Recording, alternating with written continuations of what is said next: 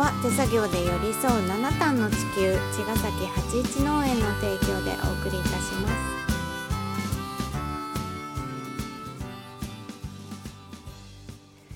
八一農園園長ゆうですファーマーアキラです八一オーガニックラジオ本日もよろしくお願いいたしますお願いしますはいえーっとですねうん最近ね見たね YouTube で YouTube でうん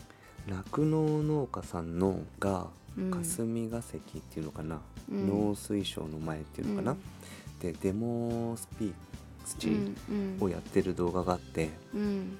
もう日本の酪農がやばいんですって言って、うんほんと1年持たないんだとかね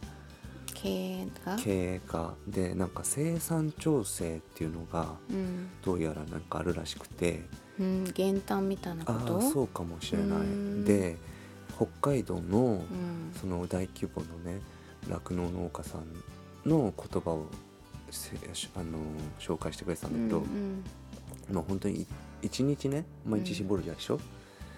で生産調整で出荷ができなくて、うん、毎日1.5トンを廃棄しなきゃいけないんだって牛乳を廃棄してんだってもうそ絞れったやがつ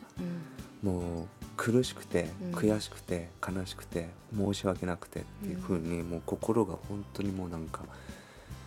もうさなんつうのもう辛そうだった、ううんんうんでまあ利益もそうだしうんで餌代も高騰してたりとか、で牛を手放すとか、うん牛を売ると人とかブリーダーのかな、うんうん牛も今まで十何万とかの値段で売れてたんだけどあ一頭ね1頭ん2万円のしかうん買ってくれないとへえか、ちょぜすごいね犬とか猫とかより安いんだねそうもうなんか、うんまあ、とにかく酪農がもう本当にやばいんですって言っててうんやばいんだと思ってさうんで今ちょっとそのいろんな YouTube をうね、んうん見てたら茅ヶ崎の,、うんあの知り合いの酪農家さんも出てて、ううんん、あこのああの人だとうん思って。そうそうあで、まあ、畜産もそうだしもう酪農も農業も、まあ、大変なんだなとう思ってて、んで特にその牛乳をうん作ってる人たち、で牛乳、まあ、生産調整してるんだけど、うんえっと、スーパーとかではそのやっぱり酪農農家さんとかもやっていけないよって言ってるから、うやんっぱ値段が上がっていく値段が上がっていくんだそうそうすると消費者は買い控えみたいなうん悪循環みたいになっててでじゃあそれに対しての政策とか、うんなんかその酪農農家さんへの救いの手みたいのが国が全然動いていないっていうのに対してうん抗議うんを今しているうん状態だった、すごく最近のことすすごく最近最近の話なのかな年末ぐらいの日付だっうたんへえそうそう例えばさお米とかさ、うんあの減反したりとか、うんあとキャベツが取れすぎて潰したりとかさ、うんうんそういうことってニュース昔からよく見るじゃんうん値段が下がるのを守るためにうん数が多すぎると安くなっちゃうからうんキャベツを出荷しないで、出荷するだけ赤字とかねう段ん、ボそールの代だままったりとかね踏んで潰しちゃうとかさ、うんそういうニュース割と子供の時から見た覚えあるけどうん牛乳もそうなんだね牛乳はなんで牛そう乳なはってんだろ聞いたうこねとなかったうん取れすぎて値段が下がっちゃうならわかるけどスーパーで上がっちゃうっていうのはどういうことなんだろうねそれは生産者への多うん分入りの話なんじゃないの、うんそしたら安くていっぱい売ってくれたらいい消の費に者ねだっていいのにねこれなだからもうちょっとそもううちょ仕っと組みがおかしくなっちゃってるのかねねうん、全然そこら辺をまだ掘り下げないで喋っちゃってんだけど、うんちょっといやなんか、うんタイムリーになんかすごく興味を持ったのうんね関心か興味といううんか関心を持っていて今、うん、ちょっとそこら辺を掘り下げてみようかなと思ったのね、うん昨日ぐらいからそうねそうそうそう、うんほんでまあほんと昨日の今日だから全然僕も浅いんだけど、うんちょっとねそのえっと YouTube でうんス,、あのースピーカー持ってうん喋ってた人と、あのまあ、コンタクト取れてて、うんでちょっとお話を聞きたいっていう状態で、うんあの Zoom うんで日程調整してうん、ちょっと深く聞聞いいててみたいねみるっていううん段取りをね、うん今進めてんだけど、うんまあ聞いたところで僕にできることはないんだろうけどね、うん国もやんないことをね僕が何か差し伸べられることはないんだけど、うん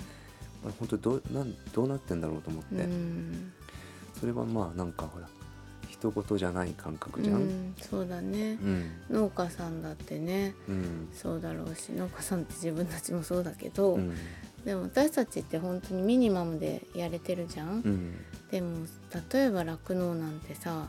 やっぱり動物をたくさん飼わないとできなくて、そうなのい命をさ生たきく物さん飼ってうん、しかもご飯牛食べる、乳ね、うん毎日食べるしうん牛乳を絞る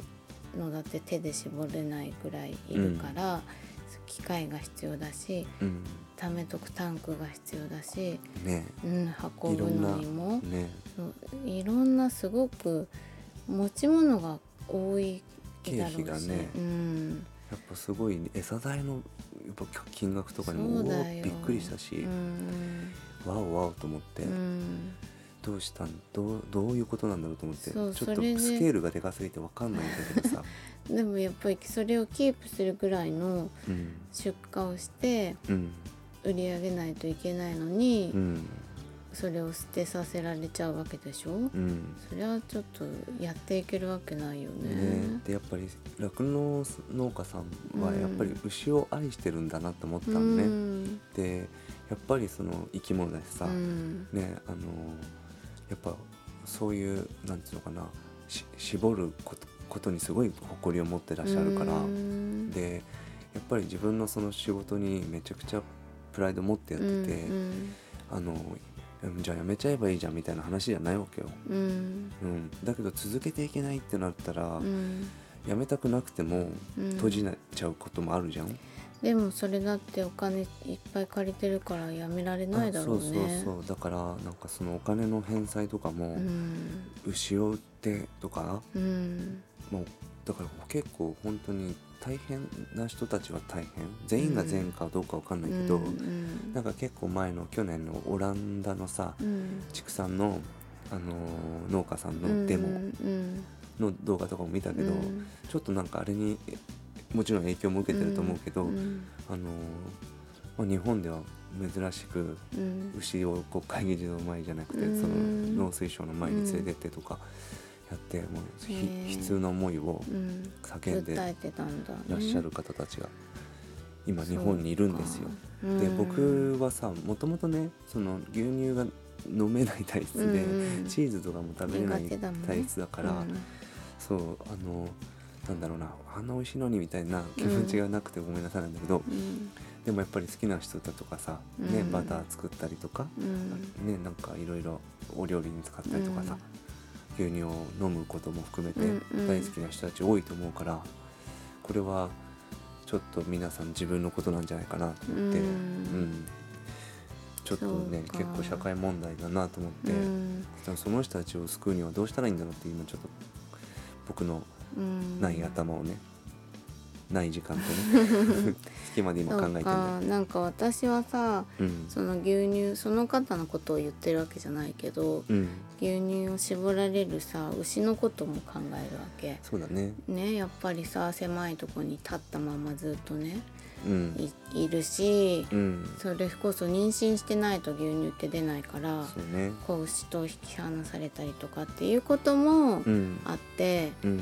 あの全部それを続けていけたらいいなって素直に思えない部分もあるから、まあまあまその視点もあるんだけどうんでもでなもんか目の前でねそう辛い人を見てるのも辛いなというちょっといろいろ聞いてみたいですちょっね。と勉強してみますまた報告しますはい、はいまたじゃあ来週